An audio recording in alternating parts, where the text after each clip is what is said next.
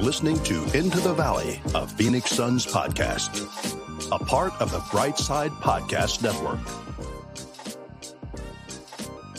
Welcome, everybody, into the Valley. I am Ethan Shutt, joined by Philip Russell and Ryan Shutt. And after a sickness ridden, travel ridden, no electricity or internet for some this morning, uh, lots of haters really got in our way. Is that isn't that right, Ryan? That's exactly what happened. The haters said, "How can we bring down into the valley?" And boy, they found a way for a couple weeks, but we back, baby. We thought it was bad getting fired by our parent company. this, this is oh, so much worse. Uh, yeah, we, we, we were in meetings with Vox. That's what that's what it was. The last few weeks we were in meetings with Vox. Yeah, that's what's been going on. But we are back and we are happy to be here to bring in the new era of Phoenix Suns basketball, which sounds dramatic as I typed the episode title, but I'm like, I don't think anyone can really argue about it.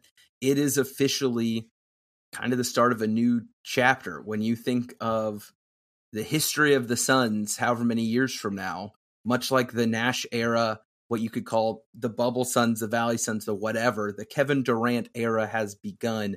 And we are excited to talk to you about it. Philip, how are you doing, good sir?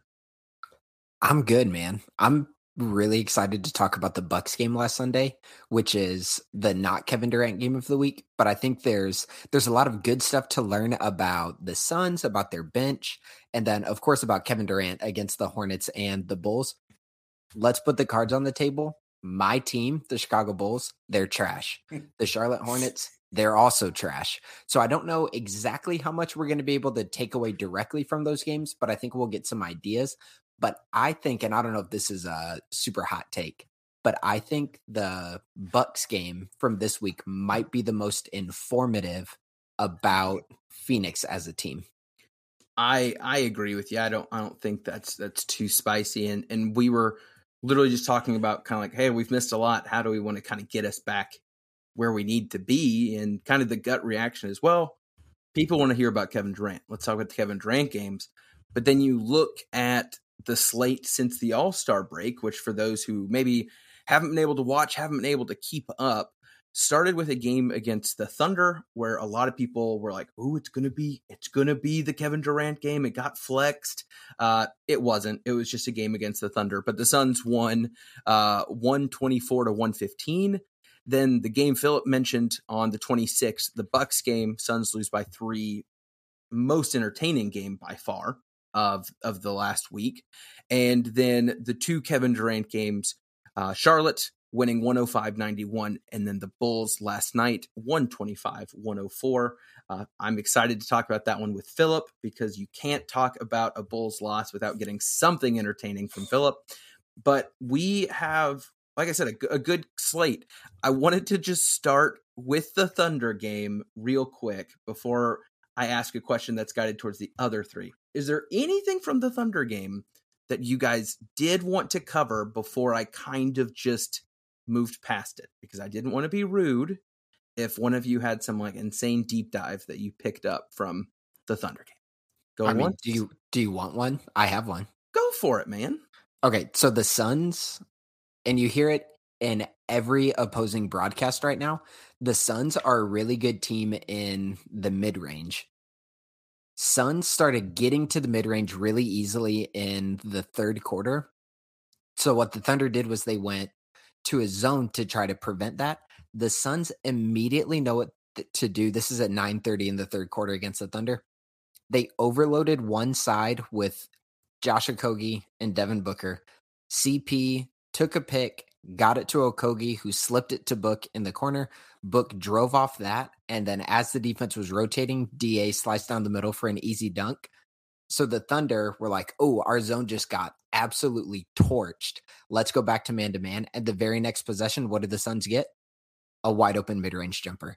So it was it was just really fun to see how the Suns operate, how comfortable they are with teams flipping into zones. They know the sets they want to run, even against um, kind of gimmicky defenses. And it'll be interesting now to see if that cohesion keeps up with a new star player on the court with them. Do you think? Mm, I don't know how sidetracked I want to get here. Do you think the Thunder are going to be like good upcoming, or do you think they almost tanked too hard? Where I, it's kind of like Shai, I don't see a way to dig out of where they're at. Shai is so good. like I just want to a eh, eh, quick quick aside. Like Shai Gilgeous-Alexander is phenomenal. Philip, you watched him. I think you were still pretty loyal to Kentucky back in those days. You've seen what he is putting up this season. I didn't I didn't know if you'd already hopped off the Kentucky train there, but do you want him to leave the Thunder? Because I personally do. I want to give it at least till next year, right? Like see what Chet Holmgren can do and whatever draft pick right. they get this upcoming year. And I like some of the pieces that they have. They just need to put it together and they need to put it together in a season where there's a clear direction for the team where the team can all definitively say like we are trying to win this year. Mm-hmm. I don't think Shai has had that since the year he played with CP3. Shai is a star player. I don't think he's a superstar quite yet, but he's definitely a star in the league. And Josh Giddey is a brilliant yep. basketball mind. So you have those two pieces who can be really helpful, and then some pieces around them that are solid players. I'm thinking especially of Lu Dort. So because of that, because you have two veritable players some pieces you want to see them give it a go and i just don't think we've seen that yet and hopefully next year will be will be a season where we can all say like yeah they're they're giving this a real shot I, I think it'll come down to two two things is like it, what is ownership's investment in Shai as the future of the Thunder? Do they want him to be that piece?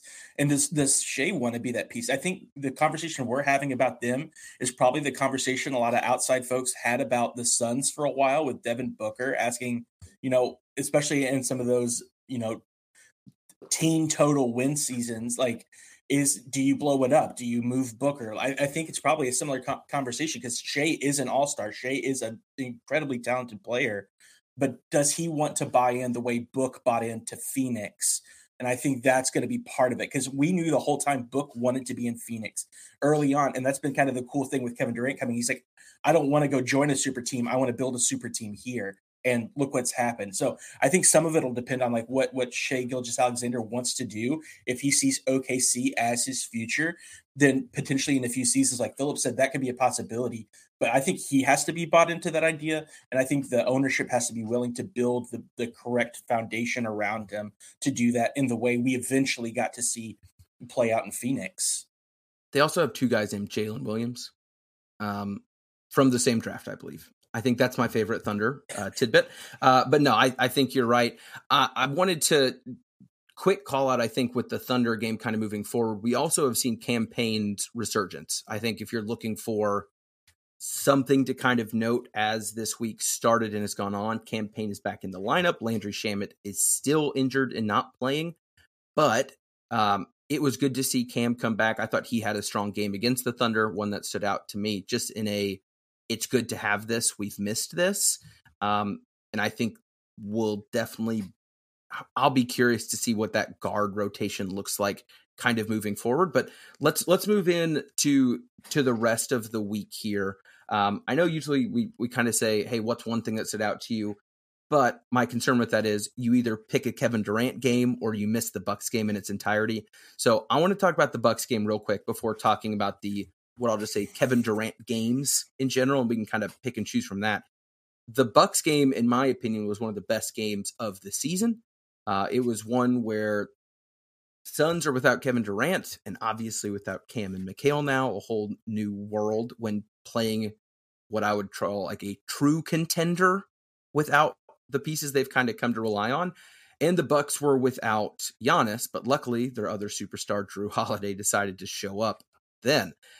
I thought the game was so much fun. It was one where I I think I tweeted early in the fourth, this is a win or lose I'm happy game. Suns took a couple strong right hooks where I was like, this could get out of hand quickly. Yet they continued to battle, they continued to piece it together and ended up putting on a really good performance that just fell short. But it's down to a possession under a minute uh, shades of NBA Finals kind of come back to you as you see Devin Booker going against Jrue in, in such a vital moment. I thought the game was great. I know a lot of fans have a hard time enjoying games that are losses. Uh, the Twitter feed was brutal with people talking about PTSD and all these things of I don't ever want to watch another Suns Bucks game. And I get it, but just as someone who enjoys watching good basketball, it was phenomenal. So um, before I kind of talk about some stuff that's maybe stood out to me, wanted to open up to you guys. Watching that Suns Bucks game, you can go a million directions. You can go the Jay Crowder uh, revenge game. You can go with Jrue Holiday. You can go with uh, Booker's late game heroic attempts. Just wanted to kind of open it up. Um, Philip, I know we talked briefly, so I know you've got a couple couple things in mind. What's something that stood out to you from that Bucks game? The Bucks are so good at defense, man. There were there were several possessions that stood out early on in the game with a little under 7 minutes left. The Bucks shut down three distinct we'll just say actions, three distinct actions from the Suns. They shut down a pick and roll, they shut down a post, and they shut down a cut off the post as well. And there were other times in the game, so that was really good team defense. There were other times in the game where it was just one on one individual brilliance. Lopez, a phenomenal block on Booker late in, or no, on DA. It was on DA late in the quarter late in the fourth. And what he had done, Lopez throughout the game had kind of given DA his little push shot that he takes. And he seemed to be conceding that, like, DA, you're not going to come towards the rim. I'm not going to step out so you can sidestep and hit a layup or a dunk. So instead, take your push shot, take your push shot all throughout the game. Late in the fourth quarter, all of a sudden, Lopez attacks that and closes out hard and gets a block on DA. So little stuff like that. And then he had the big block on Booker as well but their defense from Jrue Holiday one on one on Devin Booker was phenomenal. Jrue Holiday is an insane defensive talent, and I thought he was wildly impressive on Sunday against Devin Booker. Yeah. Ryan, what about you? Uh, for me, it kind of solidified my opinion that uh, on Josh Okogie being the fifth starter, or at least kind of got me in the mindset to see that. And I think as we saw him the rest of the week, I think he fits really well in that but his box score, score is never really going to be super flashy. He had a he had a really good night last night, so that's kind of a, an anomaly points wise. But the dude is just one of those guys you can plug in, and he's going to do everything at 100%. He's going to hit the boards hard. He's going to try and facilitate. He's going to get you a bucket when you need it. I, have really been impressed with him. And, and, I just, I like the way he fills in those gaps and allows the other bigger names to fill their role. And he's just going to be like the utility guy. And I think we saw that with Milwaukee and especially the last two nights with Kevin Durant on the floor. Yeah, my problem, my problem on Sunday is that he got cooked late in the game. He Okogie, and he may not be that that fourth quarter closeout guy, yeah, but at least to start, I think that's where I'm at. I don't care who starts; he doesn't need to close against age. sure. And, yeah, and I think that's completely fair. And he might, he might eventually. So okay, let's let's go all the way back. I have been on Bright Side of the Sun on the little fan table that we do, and even on this podcast. I have been a slow adopter of Josh Okogie minutes there's no question. Last night against the Bulls, Wednesday against the Hornets, he played well. He played his role well, even though he didn't shoot well on Wednesday. He was fine with what he did. On Sunday, down the stretch, he did not belong on the court. And that's, we'll get to this a little later. That's one of my fears come playoff time. Like, is Josh Okogie a playoff rotation player? And I think that's a big question. And I know I know some of Sun's Twitter treats Josh Okogie and thinks of Josh Okogie as like a Jrue Holiday, like a Walmart brand Jrue Holiday, but he just wasn't that down the stretch. He didn't look comfortable. He missed a wide open tip in in clutch time. Jrue Holiday, who's not the fleetest of foot for a guard, he's a big, strong guard. He was blowing by Okogie. So he's going to have good performances throughout the rest of the season because, like last night, he's left wide open against a team like the Bulls. But we have to see Okogie playing well or at least competently down the stretch against really good opponents. I think that's the next step. And from his trajectory this year, he'll probably do it. But he's not there right now. If the playoffs started today, I would not want to see Josh Okogie in clutch time in playoff minutes. But I think that's also the value of having a, a Torrey Craig who has that experience, having a Terrence mm-hmm. Ross who brings that veteran leadership and has been in that position before. You don't necessarily need him to be that guy, but I think he he definitely starts the game with a really nice tone and is going to be that kind of get your hands dirty kind of player that allows Booker and KD to kind of get in the flow of the offense and let him kind of do that dirty work to again to set the tone yeah. for the game, not necessarily close it. And I don't, I don't, I don't have the same value of him that some people seem to as a one-on-one perimeter defender. People think he's a clamps guy. I don't, I don't see it. I think the phrase you're going to see a lot that I do agree with is a point of attack defender, which is a lot of the times on the how are you going to handle the pick and roll? Are you going to fight through when needed? Are you going to know how to hedge hard and recover? He's got that. But I watched him one on one against Jrue Holiday and I said, he doesn't have that lateral quickness that I would expect a lockdown perimeter defender to have, right? Like Mikal has a different build, but Mikal's got that. Mikal could move his feet, not to the extent that some people talked about as well. Like he wasn't I don't I don't know who the best example of that could be, Marcus Smart is pretty phenomenal in that, in terms of just you go one on one in the perimeter, not going to get blown by often. But I I think Okogie brings so many intangibles, offensive rebounding being one of them, crashing the glass hard being one of them, being in the right spot, even if that is just in the corner on offense, like kind of knowing your role. But I I I'm okay if we want to jump on the like Okogie's the fifth starter because I genuinely don't think it matters. I think people put so much value on the whole who's the starter thing. But I can go back to last season where Chris Paul was a starter, but closing games, there were times where we are like, yeah, but that's not our five. I am not ready to sign Josh Okogie up to be in the closing five. And I think that leads to a conversation that's also worth having w- within the Bucks game. We saw Terrence Ross get one of his longest runs. I thought defensively, the effort was there, but it was clear he's still learning a new system it was it was clear his brain was processing when do I switch, when do I not, when do I recover, but which I'm fine with. It's it's odd when you can watch someone think through. It's very clear in soccer. Soccer is one of the most fun ones where you can watch someone think really hard because they're on a huge open field and a lot of times they're by themselves and it's nothing but constant movement keeping your shape it was funny watching Terrence Ross do that within half court defense. it was a lot of kind of shoulder checks, a lot of shoulder checks, a lot of points of communications, but the effort was there. And when he was in the right place, I thought he did well. So I'm not ready to write him off as a defensive liability. Offensively, hit a couple big shots in that game. I think he ended up being one of the few plus shooters. Yeah, three of five from the field, one of 3 mm-hmm. from three. And just as a quick big picture of the game, Sun shot 8 of 24 from 3. Buck shot 13 of 45. So that's 33% and 29%. And the Suns went 13 of 22 from the free throw line. So like there were if we wanted to do the really easy like what lost the game, you're like make your free throws, you win the game. Mm-hmm. That's fine. Let's throw it out there, we can move on. But I thought Terrence Ross showed that his name is at least on the list of he does have a chance of fitting in somewhere. TJ Warren hasn't showed me anything in his small stints to be like, yes, he belongs. Now there's time and he's recovering and whatever, but he I'm not sold on.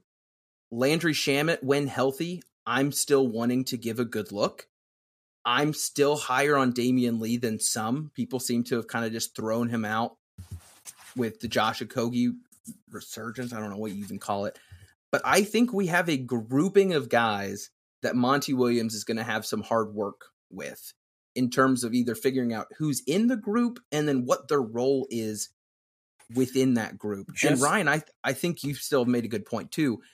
If if you're kind of I, I, was going to say gun to your head, but Ja Morant. Let's maybe find a new phrase there. Um, uh, everything on the table. If you're telling me who do you want to be that fifth in closing minutes right now, I'm picking Torrey Craig ten out of ten times because he is the one that I view as the one like I know what to expect from him, which means the other four guys probably do too. Everyone else I still have the little bit of well, is this going to happen? Is this going to happen? I don't know.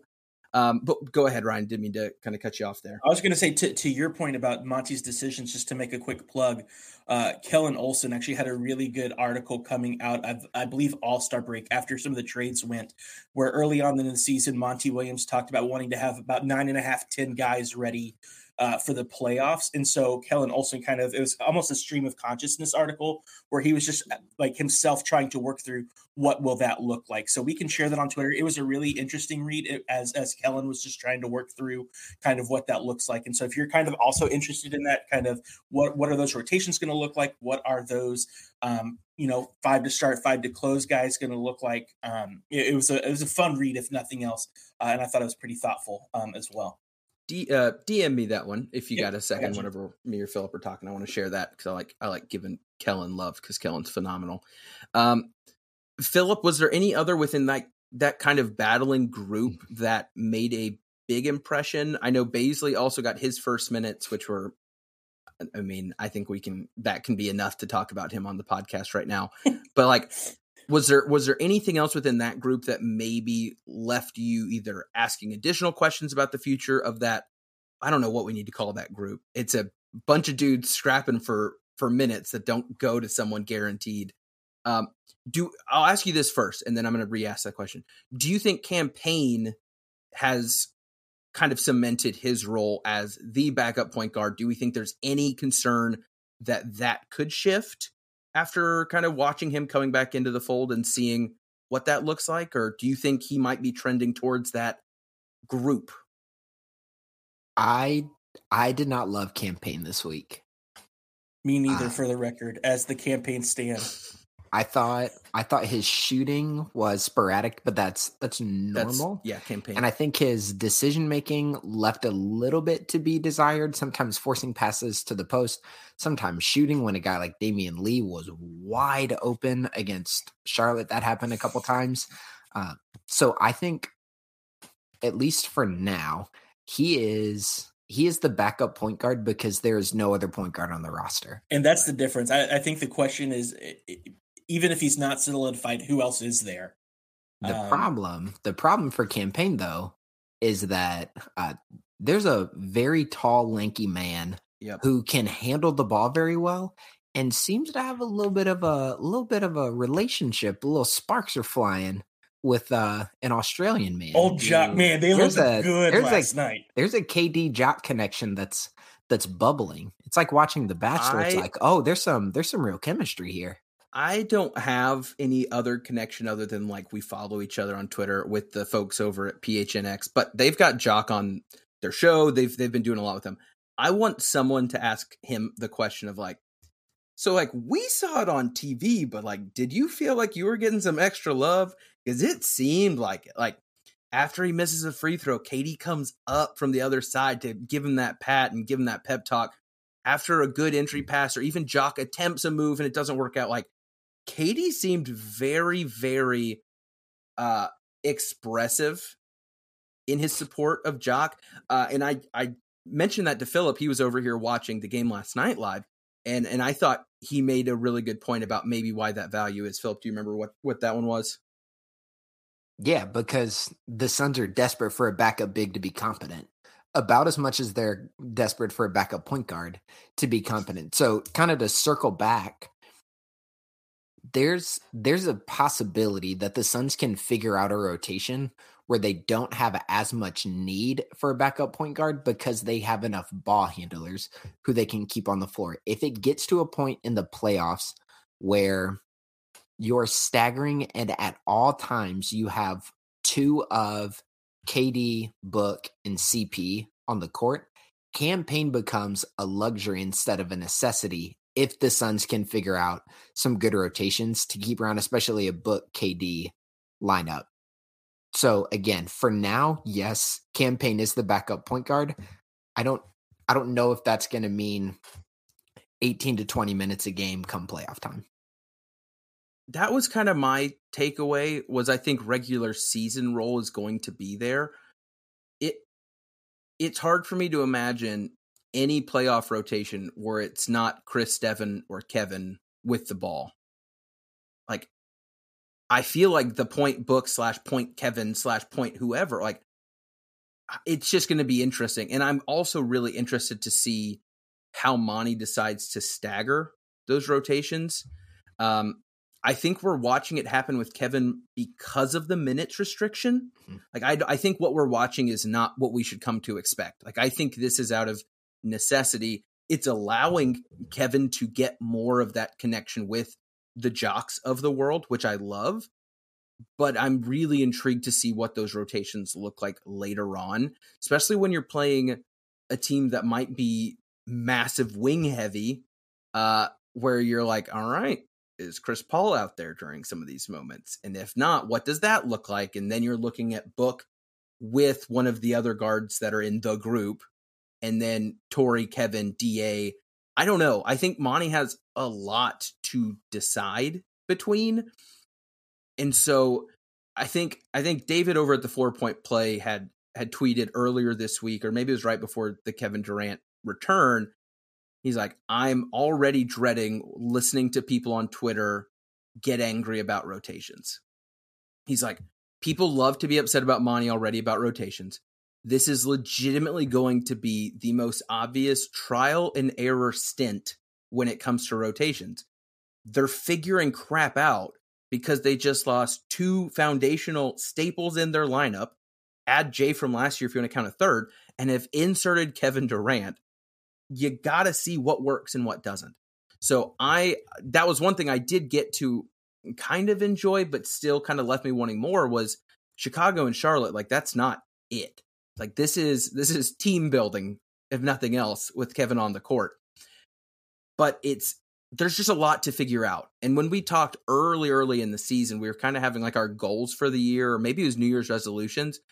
I said I want to have the rotation figured out with a month before the playoffs start.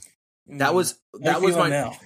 right. I mean, that was in a pre Kevin Durant world. Yeah. But I said if the rotate, if the roster we have now is the roster we have come playoff time, Monty's got to have his crap together a month leading into the playoffs because then it's not rotation trial and error. It's system trial and error and process trial and error. And you're figuring out what works, what doesn't, what you want to kind of keep to yourself to bring out in the playoffs, et cetera, et cetera. That is scrapped the luxury, it is now yeah it's now we have to figure it out the luxury we have though is even if rotations are messy at the end of the day you still have kevin durant and devin booker who are going to get things done on the court so even as you're trying to figure out it won't be as much of a um detriment kind of trial period as it would have been maybe early in the season without Kevin Durant. Like you still have two of the best players in the league on the floor. So even if everything isn't working exactly as it should, you're still going to be in the mix in games. You're not going to be getting blown out because you're trying to figure things out. Um, it's just a luxury I think we've never really had before having having those two guys or those two kinds of players yeah. uh, on the team. Yeah, it's it Booker and KD, and I I think the Hornets coach made mention in his pre or post game, like those are two guys that you can't afford to defend one on one. Like those are two guys that necessitate help. And when both of them are out there, it leads to what we saw against Charlotte to some extent, but really Chicago. Sorry, Philip, where it was just like Zach LaVine looks like deer in the headlights saying, like, oh crap, what do I do? And so I'm excited for that. I had one weird historical question for you, Philip. I'm going to put you on the spot a little bit. As our resident Warriors stand during the true Steph, KD, Draymond, whatever, can you ever remember in the playoffs the Warriors rolling out a five at any point that didn't have Steph, Clay, and KD? Like, were there times where they, I would say probably in bigger series, not like them slapping someone around in the first round. Like, did they ever go without a Steph or a KD or a Clay on the court? Because I just feel like there's no way that ever happened. No, not not one of those top three. But I also don't think CP is at a level that Clay was at before his injury. Right. So I think the Warriors Warriors had even more of a luxury having prime three guys in that level. Clay. Yeah. yeah. So that that I don't know if that's exactly a one to one comp. I think the question might be, did they ever go without Steph and KD? And I would I'm pretty sure it's it was very rare. Right. For them. Like it was I remember a lot of Steph hmm. four bench guys or KD plus four bench guys when they were kind of doing their traditional first sub and late first quarter, give your guys the, like a breather. And then they f- kind of figured out a stagger that allowed them to come back in like, you know, all the fourth, eight minutes in the fourth. I'm curious what the Suns equivalent of that will be. Will there ever be a five that doesn't have KD or Book in the playoffs? I don't think so unless they're up by 15 or more. And I know uh, Chris Paul's not on that level, but if there were a time where Book and KD came out, I feel like there's no way you're throwing Cam Payne out there plus four. Correct. So it would have to be Chris, even if it, he's not at the producing level. It has to be Kevin and Devin. It has to.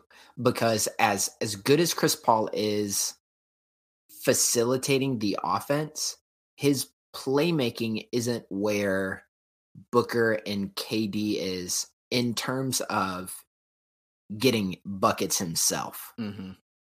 So unless, and this would be weird from weird, unless it's Chris Paul with Da without KD. That was what Booker. That's what that I was would, thinking. That's the only place where you can go. Yeah, maybe that makes sense. If if you're in a series where you really want KD and Booker to be together for the majority of their minutes, maybe you can roll out a CPDA and a bench lineup, hopefully heavy with shooting around them, so that you're initiating pretty much everything out of a CPDA pick and roll. Yeah. No, I'm I'm in, I'm intrigued. It's one where we can speculate, but at the end of the day, I think we're going to watch Monty's thought process play out with the rotations yep. we see in the next couple weeks. And I do think not to be too dramatic, I think it's going to be make or break for the group, which is my lame version of what I'm calling that just bench plus reserve, whatever. Like, I think it's in Monty's best interest to say, I gave Terrence Ross all the run that I think he's needed to make an impression in the next two weeks. If it's not there, it's not there. Every time I try him out from here on out, it's at a detriment to someone else's opportunity and we can't afford that. But just looking at this roster, it, and I know people are not going to like hearing Okogie being in the group. I definitely think he'll get minutes. What type is my point? But you're looking at Okogie, Wainwright. Is Wainwright going to touch the floor in the playoffs? Some people say yes. Some people say no. Uh, Jock, Cam Payne, Damion Lee, Terrence Ross. Not a chance. Basically touches the court. Uh, T.J. Warren, I think Bismack is completely out of the picture aside from foul trouble with DA. That's the only reason I could see him coming in. Or, which almost ties to foul trouble, you're going against a Jokic, an Embiid, a whoever, where fouls are almost just a part of the defense. Then, yeah, he might. And then Saben Lee. So, whatever. So, you're looking at seven. That's a group of seven guys that I don't think have a defined role or a defined kind of minutes total within the rotation. So it's going to be fun kind of tracking that just from our perspective as the ones who don't have to make decisions, seeing what that looks like. Uh, before I move to highs, lows, and just so you know, I had one question that uh, I think plenty of answers are out there and they're all could be right in their own way. After watching the two games with Kevin Durant, who do you think is going to maybe step up more, uh, take advantage of maybe a new opportunity, a new outlook that's been provided. Uh, the one, the the reason I kind of had this question come to my mind was because of Jock's performance. Jock in those two games, to me, he went from in my mind being a there's a great chance that there are some series in the playoffs where he might not touch the court. Uh, depending on who you're playing, maybe it's just a couple reserve five minutes maybe the reserve five minutes goes to a Torrey, it goes to a Biz if you're playing someone big. Jock could be phased out to some extent. Very valuable. Shooting has looked better, but still. With KD out there, on the other hand, I said, "Oh, there's there's something here," because KD not only I think just realizes that we need a backup five with value. I think he sees value in Jock of the always going to make the right read, fights like crap for the offensive boards and defensive boards. I think his post offense, just in kind of his skill set and the moves he has, are better than maybe you'd expect. And I think he does a great job handling an entry pass and making a quick decision with it. Which is something that we have another center who frustrates me at times for not excelling.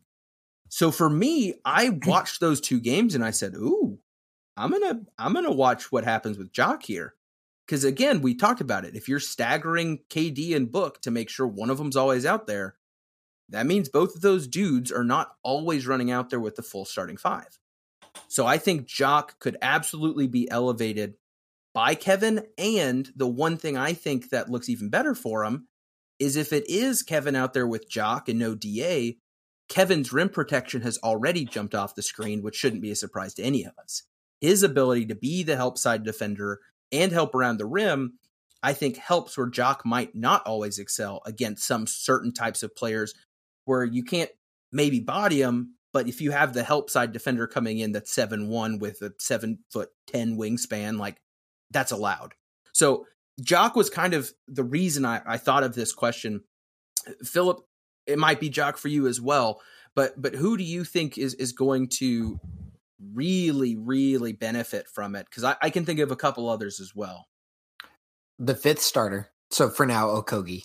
Look at last night's game, wide yep. open, wide open, and then I think the Suns might I think Kevin might enjoy the Suns second unit a lot.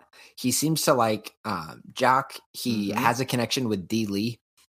So whoever the main shooter is, if Kevin keeps playing with the second unit, specifically Damion Lee, I think we'll have an opportunity, even if it's not wide open threes, it's going they're going to be very easy uh, opportunities to attack closeouts because the closeouts are going to have to be pretty fierce because they're helping on a Kevin Durant pick and roll, a Kevin Durant drive to the basket.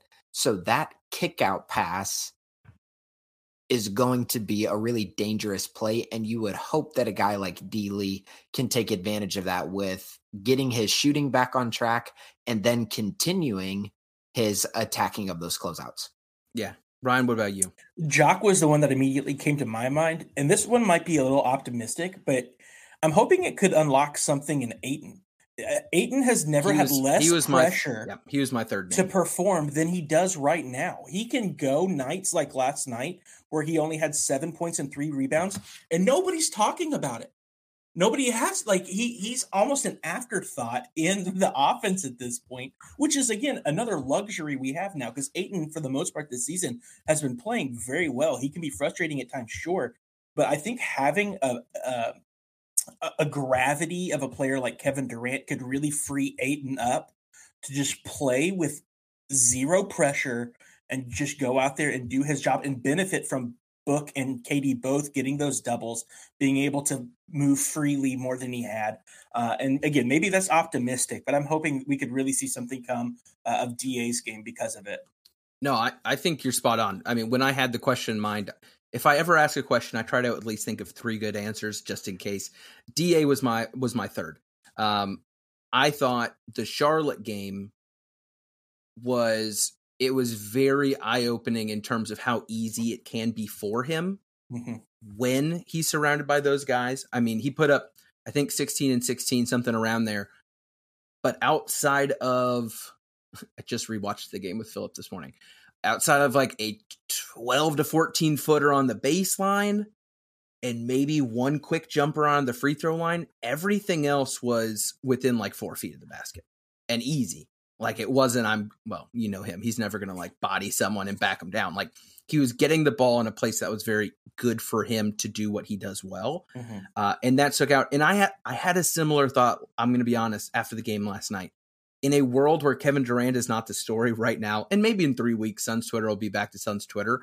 But DeAndre Ayton going 27 minutes and having four field four goals, shots, yes, four field goal attempts. I was like, it's crazy, and no free throws. And nobody like, cares. Or sorry, not no free throws. Sorry, uh, four free throws. Any other week, people are crapping themselves. But now it's like, okay, that's fine. Like, that's great. Like that is that's phenomenal for him. I'm hoping to be able to not be so highs and lows. And the the fouls last night weren't ideal either, but it it things were pretty in hand, except for the you Bulls, man. They made things interesting there in the second. Right, Philip? Go Bulls. oh, we're getting nothing. We are getting nothing. All right. Well, I love you very much. Hey, but Patrick Beverley um, looks good. no, he, he got a technical from the bench. All right, let's let's move on to our highs, lows, and just so you knows of a Kevin Durant led Phoenix Suns basketball team. And Philip, I'm gonna let you go first on the high. Thanks, man. You're welcome. There is there is so much space on the basketball court right now. And one of the reasons that Suns fans would be dumb to be bad at DeAndre Ayton after last night or even overly critical of him. So, one, he was playing with foul trouble. That happens. Yep. But then the second thing is there were at least, I tracked it throughout the game. There were at least five times throughout the game where he oh, where he didn't get sig- Yep. Yeah, he didn't get the ball, but he's putting significant pressure on the rim with his rim runs. And these are the passes that when you're watching the broadcast, it's a pick and roll with CP or Book, and they whip a pass that for a split second, it looks like it's a high, quick pass to DA, and then it carries over to the weak side, whoever it might be in the corner. Again, the last couple games, that's been Jock wide open. That pass to the corner is wide open in part because DA is filling the lane and he's filling the lane really well with his with his rim pressure and that's that's a part of the space. That's not just Kevin Durant creating the space. That's not just Booker creating the space. That's DA being a threat with his rim run. So Booker's brilliance in the mid range, Kevin Durant's, CP's facilitating, and DA's rim running contributes to how wide open it seems at times. But then the Suns are also running beautiful sets. My favorite one was against Charlotte, where the Suns ran kind of a, or no, it was against the Bulls last night. The Suns ran a double drag in the first quarter. So CP has the ball on the left wing. Kevin Durant and DeAndre Ayton set screens for him. DA rim runs off of it. KD spaces to the wing, and then Booker lifts from the corner. You have Devin Booker spacing out one of your standard sets. Just spacing out. The classic, like, hey, someone's going to be in a corner. Scalabrine, Matt Bonner, those kind of guys. That role in some of the sets for the Suns is Devin Booker. That means the lane at times it's going to be like the Red Sea because there are going to be moments where teams won't leave Devin Booker teams sell out to KD, teams refuse to let Chris Paul get an open mid range jumper, there is going to continue to be so much space on the court. And I think that is, it's going to be really fun to watch even how some of the Suns' normal sets continue to operate so well because it's such an open floor. I'm I'm very hopeful because of everything you just said that Josh Okogie or Torrey Craig can have one of those Jay Crowder like three point shooting streaks in the playoffs.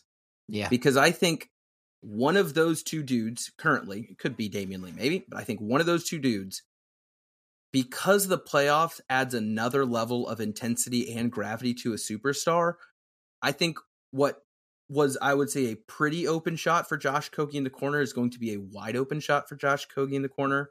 So I'm hoping those dudes are in the gym every night, standing in the corner by themselves, just getting shots up because I think they are going to be there the entire time that Kevin Durant and Devin Booker are playing together in Phoenix. So no, I I think you're spot but, on. But to that, it's going to be one of two places. It's either going to be DA in the short roll or Okogie, Torrey Craig, somebody in the corner. And I was actually talking with David um, on Twitter a couple weeks ago, and we, or a week or so ago, and we were going, we're thinking about where where defenses decide they want the ball to go. And those are really your two best options. Do you want it to go to a corner with whoever that fifth player is? Do you want it to go to them lifting up from the corner closer to the wing?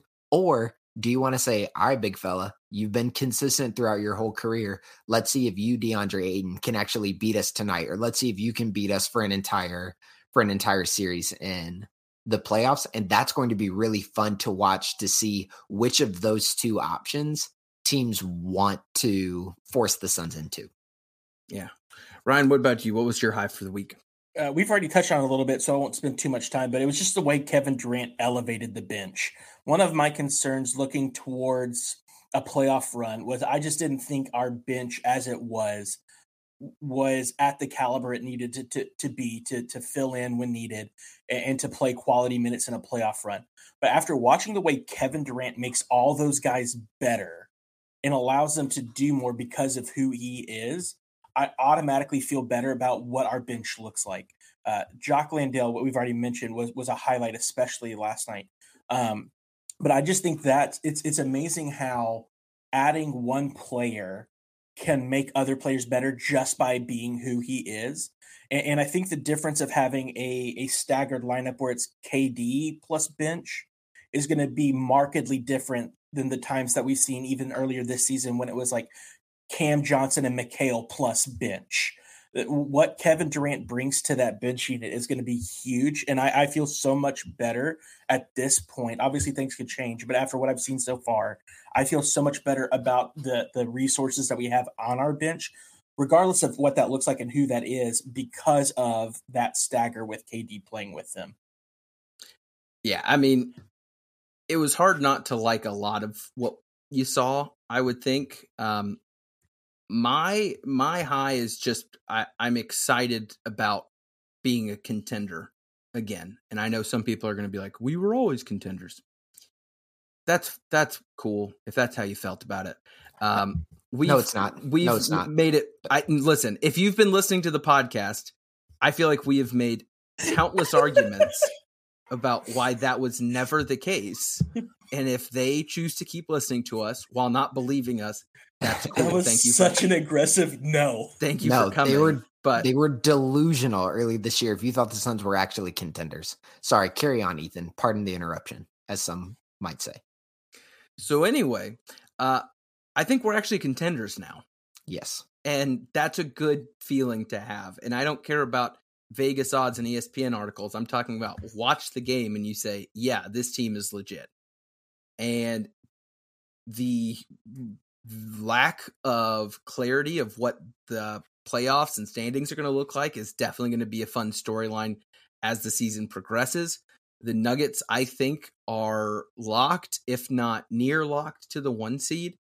And then immediately following, you have Grizzlies, Knicks, Suns, Warriors. Any of them could switch in in my mind at this point. And then after that, you you still have other groups that could kind of creep up if anyone falls out of grace. So it'll be interesting. And then in the East, I think you have an absolute guaranteed finals team in the Milwaukee Bucks, who, by the way, their win over the Suns was their 14th straight. And they were continuing to bring the heat without Giannis. Their defense, in my opinion, has continued to get better, which is very frustrating. And Brook Lopez is stepping up in a way that allows the rest to continue I think they look great. I think there are. I think the East playoffs will be fun. I think they're going to have a lot of fun storylines with the will they, won't they Sixers, and if they're going to blow up, will the Celtics make the jump? There's a lot of good stuff going on in the NBA. That makes me happy. I like that my team happens to now be a true contender in the eyes of most people who, you know, whatever. So that's my high. I'm I'm thrilled to be in that spot. Uh, let's let's do a quick shift to the lows. I think we've all touched on some things that have frustrated us this week. Uh, Ryan, what was your low for this week? Mine's kind of a backhanded low, um, and it's that it's. I have felt like the guy who goes to his ex girlfriend's wedding and is so happy for her, but in the back of his mind, he's just like, "Man, I, I really miss you."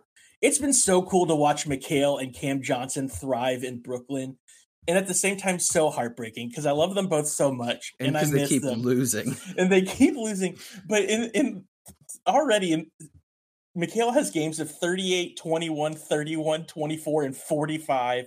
Cam Johnson has games of 20, 33, 27. Like they're doing great. And I just I want the best for them and I miss them. And it's just really painful to see them succeeding somewhere else while also being really happy that they've shown up and now everybody in Brooklyn loves them.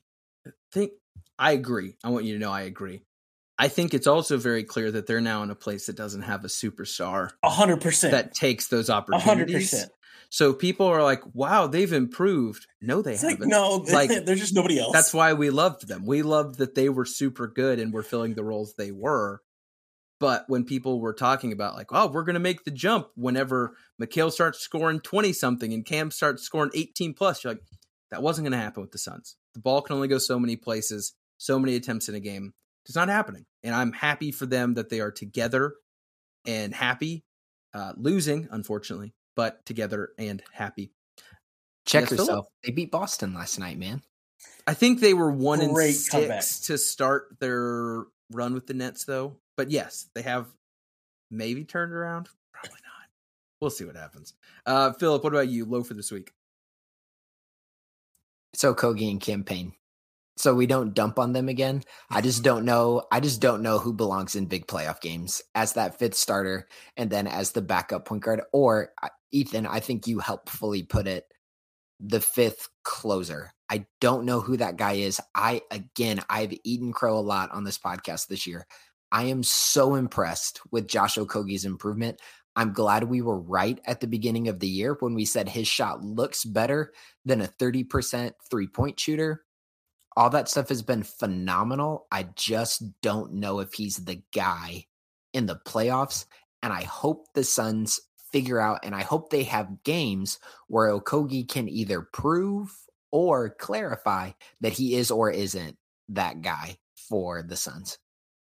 Yeah, I my yeah, my low is kind of just the lack of clarity that we're going to have to be dealing with. Uh, Elliot in the comment, Mikal scoring 20 would have probably continued with CP3 getting older. I think you're right, but I don't think the wins would have increased because of it, because it's that addition by subtraction kind of mindset there. Um, but I, I think you're right. The ability was always there. We always knew that. Um, but yeah, I'm I'm kind of in a spot where I'm not looking forward to Twitter and the media people and all the stuff about. Eh, I worded it this way this morning. Some people seem to be running political campaigns for certain people to have minutes, where it's like, this is my vote. Let me make it happen. And at the end of the day, we don't decide. We we watch, we observe, and we provide analysis to some extent. I don't think we're going to know for a bit. Like I think it's gonna be some we sit and wait, and there's gonna be some closing fives. Where you're like, how did we get here? And that's okay. Like it's part of the process. Uh, but I'm I'm kind of excited just to see guys have opportunities that are kind of make or break in terms of like, all right, this is this is your time to prove that you belong in this spot or that this could be your role. Yeah, Phil. And silver lining, do you remember last year in the finals? I can't remember which game it was. It might have been game three or four, where the Warriors, the Warriors sat Draymond for an extended chunk of the game, and they just rolled with Kevon Looney. He was playing great. He grabbed a ton of rebounds. That game was playing good enough defense. And afterwards, Draymond was like, "It's fine." And the very next game, he comes out and has a Yeah. typical Draymond, awesome Draymond game. I wonder if that's more the trajectory of the Suns heading towards the playoffs, where this is a bit of a cop out, but I think it works, especially when you're deciding between guys like Okogie and Craig, who seem to fill Similar. noticeably different roles. They have some similarities, but also different roles. I think what what we could wind up seeing is it depends. If you're playing a team like the Mavs, it's probably going to make more sense that it's Torrey if the job is to guard a Luca. But Oh, if you're yeah. playing if you're playing a more guard heavy team, maybe it will make sense to have Okogie in there. So I think I think the culture of the team, similar to the culture of the Warriors, could be to a point where we say, whatever the matchup dictates is what we can do. And kind of the mental gymnastics you do is we as a collective are that good where we can match up well against these different kinds of teams. Yeah, I, when I said similar, I was thinking more kind of focused on that offensive side of things, where I think their role is going to be the I'm the guy in the corner. I need to hit my shots, and they both are our two best offensive rebounders. Yes. so like you're gonna get that no matter what. But I agree. I think the size and the physicality is going to dictate it. Uh, Bees in the comment, kind of going back Bees. to the frust- frustration with a great picture from the Bee movie here, um, which if you ever want to watch on YouTube, there's a version that every time the word bee is said, uh, it speeds up. You're welcome. Uh, he says, perfect example. People were clamoring for Darius Bazley to get minutes. When he does, they complain that it came at the expense of TJ Warren. Yeah, I mean, that's it. That's the everyone wants the one person and till it's not the other person, you know, it is what it is. But I I agree completely. Uh in terms of kind of uh just so you knows, I feel like this really this one could go a bit of anywhere. So uh Ryan, as the resident who knows where this is going, uh what you got for you just so you know for me? Uh mine is not Suns related, but it's certainly basketball related. Yeah, baby. Give it to um, me the the the uh villain arc of Ja Morant is just crazy to me. And if you're not keeping up with that, um, it's looking really sad. And I hope he gets some better people around him because right now things don't look good. Uh, ever since he said he was fine in the West, he has not been fine in the West for a number of reasons, uh, including uh, apparently pulling up on some kid with his uh, entourage, uh, going on Instagram last night and holding a gun to his own head. Um, I don't know what's going on with the guy. I don't know if he feels like he's got something to prove or needs to prove that he's got some he, edge. Hey, he's just him. like you, man. He's just trying to get at the haters. Maybe it's the haters. I don't know. But and, and we're laughing, but like to me, it honestly is kind of really sad to see because um, as a as a Murray State guy, like I, I've kind of been pulling for him. I think it's cool to see the success he's had. Uh, and the last year's just been really disappointing out of the kid. So I hope he gets some better people around him. I hope uh, maybe the league takes some action at some point just to give him some time, maybe to to reset and and reframe what what he is choosing to do with his life.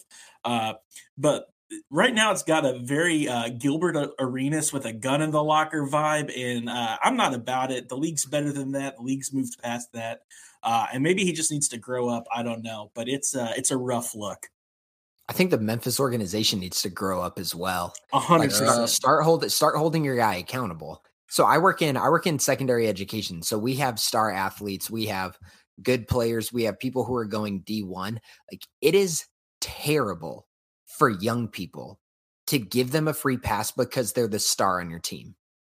That is that is one of the worst things that you can do and when you see that happen, what you're doing as an organization, what you're doing as a school, if that's what you're doing, is you are setting them up to flame out in a monumental way down the road. And that's what I'm worried about for Memphis is that if you don't hold this kid's feet to the fire, because he is, he's still a kid. If you don't hold this kid's feet to the fire and say, hey, you better grow up and let's get right. Let's start acting like a professional. Let's start acting like someone who has millions of eyes on him every time he steps on the court, every time he posts on Instagram. That's what you have to do as an organization. And if again, if they're not, they're doing wrong for themselves and they're doing wrong by Ja if they're not holding him accountable. And you're sending a message to anybody else who's coming up, especially through the NCAA right now, to come to the NBA. If you're like this, this behavior is okay. I, I, think of the Alabama player recently who was involved in the gun violence uh, and then what his first game back, they do the uh, the pat down check as he's checking into the game. Something the they had done like, all season. Well, he's yes. done it all season.